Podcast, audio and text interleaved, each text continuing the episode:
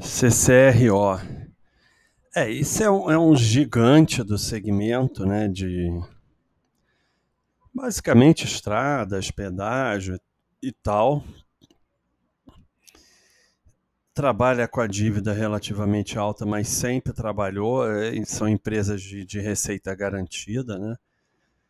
Mas muito rolo, né? Muito rolo, muito rolo nessa empresa, mas vem aí com 19 anos de lucro consecutivo. Obviamente o lucro caiu na pandemia, ninguém saía de casa, não tinha como não cair, né? E já está se recuperando. Então, assim, é, tem que aceitar que é uma empresa enrolada, mas muito fluxo de caixa, gera muito caixa e dá lucro, né? Então, assim, é assim, se aceita as condições dela, é isso aí. Se não aceita, esquece que existe.